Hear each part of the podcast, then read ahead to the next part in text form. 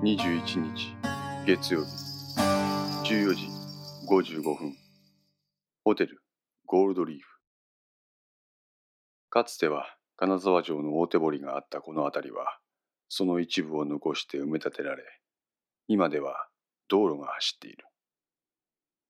この道路に沿うように何軒かの宿泊施設が並んでいた。近江町方面からこの辺りまで歩いてきた一人の男は立ち止まって見上げた。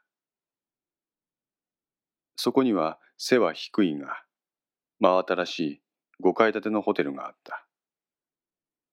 この辺りは金沢城や兼六園のすぐ近くであるため景観保持ということで建物の高さに制限が設けられていた。無論それは宿泊施設においても例外ではない。彼は握りしめていた拳を開いてそこに目を落とした。そして建物の正面玄関に掲げられている看板に目をやった。ここやな。彼は寒さに身をすくめながらその中へと足を進めた。自動ドアが開かれると、すぐそこはフロントロビーだった。ロビーの中央には大きなクリスマスツリーが配され、さまざまなオーナメントによって凝った飾り付けがされていた。彼は左腕の時計を見た。今日は12月21日の月曜日。今週の木曜日はクリスマスイブということもあって、このロビーの客層はガラリと変わるのだろう。彼は周囲を見回した。平日の夕刻ということもあって、客はまばら。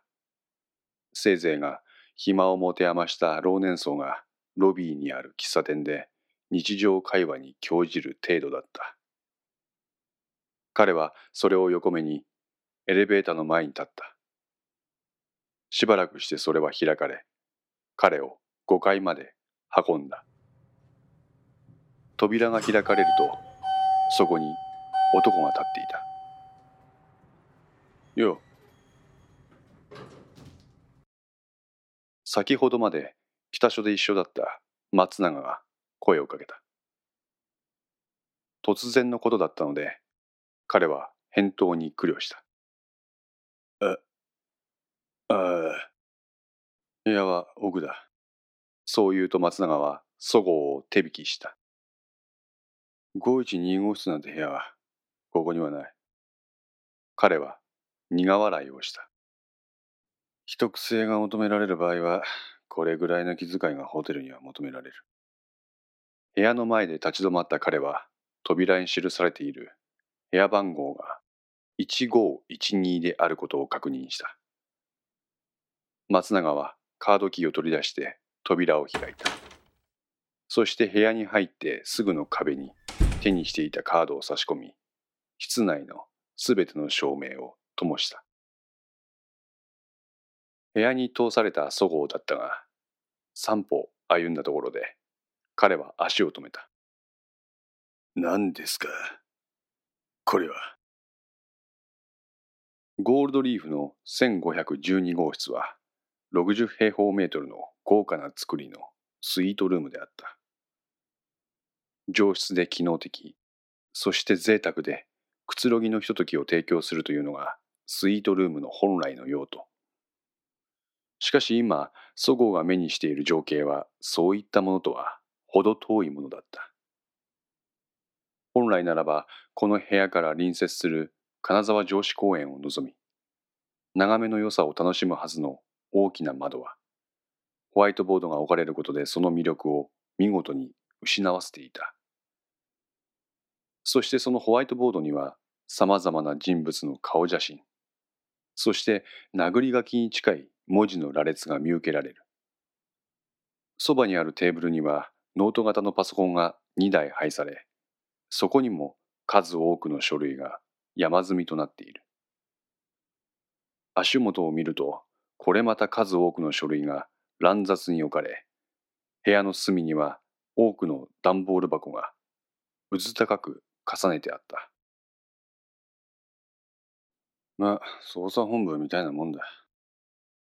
松永はそう言うと部屋の隅にあるソファーに腰をかけた。それはおそらく有名なデザイナーによるものだろう。しかし書類によって部屋が占拠されているので、その存在感は薄い。そごうは落ち着かない様子で松永と対面するようにそれに腰をかけた。捜査本部って。そごうは再度部屋全体を眺めた。散らかっている。それがそごうの素直な感想だった。そこかしこに散らばっている書類が目立つ。お世辞にも綺麗とは言えない。捜査本部もいろいろな人間が出入りし、様々な情報を吸い上げるため、随分な状況だが、この部屋はそれに輪をかけたようなありさまだ。俺は欲しい情報にすぐアクセスできないと気が済まないたちでな。この通りだよ。で、早速なんだが、身をかがめていたそごうは背筋を伸ばした。人友会とマルホン建設の関係性を詳しく教えてくれ。松永はソファーに腰をかけたまま地べたに落ちている A2 サイズの用紙を拾い上げてそれを持って立ち上がった。そして山積みの書類をテーブルからどかして空いたスペースにその紙を広げた。どこから話せばいいでしょうか？初めから順を追って。そごうは自分の額に手をやった。どのように話せば効率的に松永に情報を伝えることができるだろうか。マルホン建設と人友会の関係は簡単に説明できない複雑さを持っているため、彼はそれを整理するためしばしの時間をかけた。えー、マルホン建設は国会議員の本田義行の実家です。人友会とマルホン建設が関係を持ったのは、この義行が社長だった時からです。一体何を書いているのかわからないが、松永はそごうの言に従ってサインペンを走らせた。続けて。私もマルホン建設と人友会がくっついたきっかけまでは知らんがですが人友会の影があの会社にちらほら見えてきたのはバブルが崩壊した頃からですマルホン建設は金沢のいろんなところに土地を購入しておりました。ああもちろんバブル期の投資目的です。それが弾けてしまってあの会社は随分な含み損を抱えたんです。売りたくても毎年価値が下がるもんを誰も買いません。しかしそれをなぜかそっくりそのまま買い取ったところがあった。それが仁熊会のフロント企業と言われるベアーズデベロップメントっちゅう会社ですわ。しかもバブルが崩壊して1年も経たん頃の話です。なんだそれは。正確な数字ではありませんが確か全部で20億ぐらいやったと思います。20億？はい。これからどんだけ価値が目減りするかわからん物件をベアーズは全部買い取りました。その後も地価は毎年下落します。ほんでもベアーズは手間なさんかった。それじゃあベアーズがみすみす損するだけじゃねえか。そうです。しかしあいつらがそんなボランティアなんかするわけありません。あいつらがそのタイミングで土地を購入したのは訳があったんです。なんだ？バブル崩壊から2年後にホンダは国会議員選挙に打って出ます。その時にも人友会の影がちらほら見えとるんですわ。あいつの選挙運動をバックアップしとったイベント会社っちゅうのがありましてね。それがこれまたどうやら人友会系列の会社のようなんですよ。ほう。あいつらを侮ってはいけません。あいつらはあいつらなりのネットワークっちゅうもんを持っとります。その組織票もバカになりませんしね。初めての選挙にもかかわらず結果的にホンダは圧勝し国会議員となるわけです。しかしこんな選挙ビジネスだけで人友会の損は取り返せません。マルホン建設は土地の売却あたりから建設工事の下請けに人友会のフロント企業を使うようになります。暴対法では暴力団が自分のところを使えと要求することが禁じられておりますがマルホン建設が進んで使うならば話は別です。あいつらはうまくマルホン建設に潜り込んでいくわけです。そうか。ああいわゆるズブズブってやつだな。はい。そんなこんなで月日が経ち本田が国会議員になって3年後の頃田上地区の区画整理事業が突如として持ち上がったんです。区画整理？ええ。バブル崩壊から年々下落していた地下はそこで酒止まりました。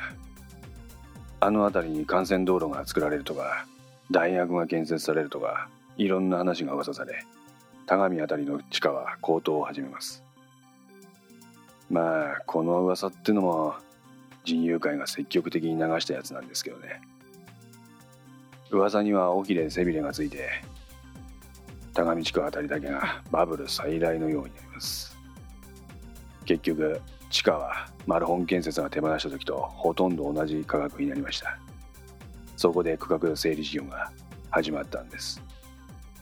用地取得か。はい。田上には新たに国道が敷かれました。またうまい具合にこの国道っちゅうのが人友会が持ってる土地にことごとく引っかかっとったんですよ。あいつらは何かしらの理由をつけて取得価格を釣り上げます。結果的にあいつらは3割高値の売却に成功。20億の3割ですからえっと6億の丸儲けですわ。松永は手を止めた。聞いたことがあるような話だな。ええ。それが闇なのかいいえまだですなんだ？本田義行の国権省への働きかけかそれもありますが、順を追って話します。一体、どんだけあんだよ。管理官。深いということは、その闇がそれなりに広範にわたってあるということです。要点だけをかいつまんで説明するというのを困難にさせます。それに、あまりはしょると物事の本質が見えにくくなります。なので、簡単に説明できるものではありません。わかった。わかったよ。続けてくれ。松永は両手を上げて万歳するように体を伸ばした。はい。まず疑問に思うのが、人友会が20億の金をあっさりと用立てた点です。一口に20億と言いますが、ここらの中小企業は簡単にキャッシュで出せる金じゃありませんよ。確かにそうだ。人友会もそれだけのキャッシュをポンと出せるほどの体力はありません。銀行か。はい。本田義行の弟の本田義信は、金沢銀行の行員です。彼は当時、とある支店の次長でした。彼がどうやらその時に、ベアーズデベロップメントにこの金を融資しとるようなんですよ。何？マルホン建設は損出す資産を売却したい。しかし、バブル崩壊で誰もそんなもんか。なんとかして、どんどん目減りしていく資産を売却したい。そこでマルホン建設は人友会をかませることで、金沢銀行に損失を補填させた。しかし、その損失を補填する資金はあくまでも金沢銀行から人友会に対する貸付資金借りたものは返さなければならない人友会が倒れてしまってはその資金は回収不能となるそうなるとマルホン建設と人友会は別にどうでもいいが金沢銀行が大損する羽目になるそうです本田義信はこのベアーズに対する巨額の融資案件を実行することで彼は次長から支店長に昇進します。しかしそれが不良再建化すると、彼の出世どころか、金沢銀行の経営にも影響を及ぼす悪影響が出ます。そこで、マルホン建設の義行は人友会と密約を結ぶんですよ。自分が政治に影響のある立場になることで、人友会に売却した土地の含み損を解消させると。それが確実に売りさばけるようにすると。それが義行が国会議員になって3年後に持ち上がった高見地区の区画整理事業をやったってわけですわ。人友会としては当初の予定通りといったところでしょう。区画整理事業までの間、ホンダの選挙にまつわるビジネスやマルホン建設からの工事を受注することで利益を得る。別に自分たちがマルホン建設に要求するわけじゃない。マルホン建設が自ら依頼してくるんですからね。防体法にも何ら抵触しない。これで日銭は稼ぐことができる。ほんで、最終的には買った土地の価格高騰と売却先も斡旋すると約束してくれるわけですから、人友会にとってこれ以上ないうまい話になる。区画整理事業が着手されるまでの期間、仮にベアーズの資金繰りが難しくなっても、慶喜も自分の立場を守るために追加の融資をせざるを得なくされる。慶喜は同支店の支店長になることで融資を続ける。そうしないと金沢銀行は多額の不良債権を抱えてしまうからな。どうです？ひどいもんでしょう。性官業の癒着だな。松永は手にしていたサインペンを床に投げつけた。ガニが、これからですよ、闇は。そごうは立ち上がった。そして松永を真剣な面持ちで見つめた。ガニが、本当に突っ込むんですね。念を押すように、そごうは言った。過去に一人だけここに突っ込もうとした人間がいました祖母の顔を見ていた松永はホワイトボードの方へ視線をそらした。そして彼はそこに貼られている一枚の顔写真をしばらく見つめた。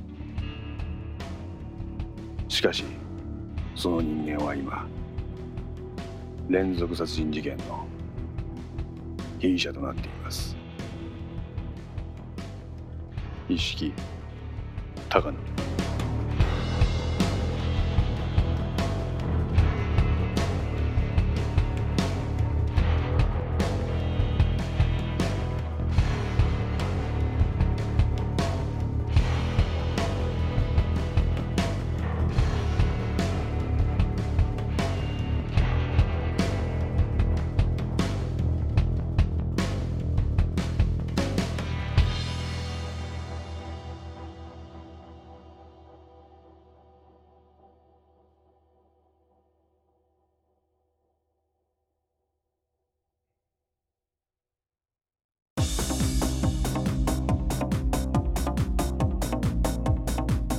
5の線いかがでしたでしょうか？このお話は不定期更新ですが毎週1話ずつ更新できるように鋭意作成中です。ご意見やご感想などがありましたらぜひともお寄せください。私にとっても非常に励みになりますのでよろしくお願いいたします。ウェブサイトではこの他にもいろいろな情報を載せていますのでよかったらそちらの方もご覧いただければ嬉しいです。それではまた。来週ごきげんよう。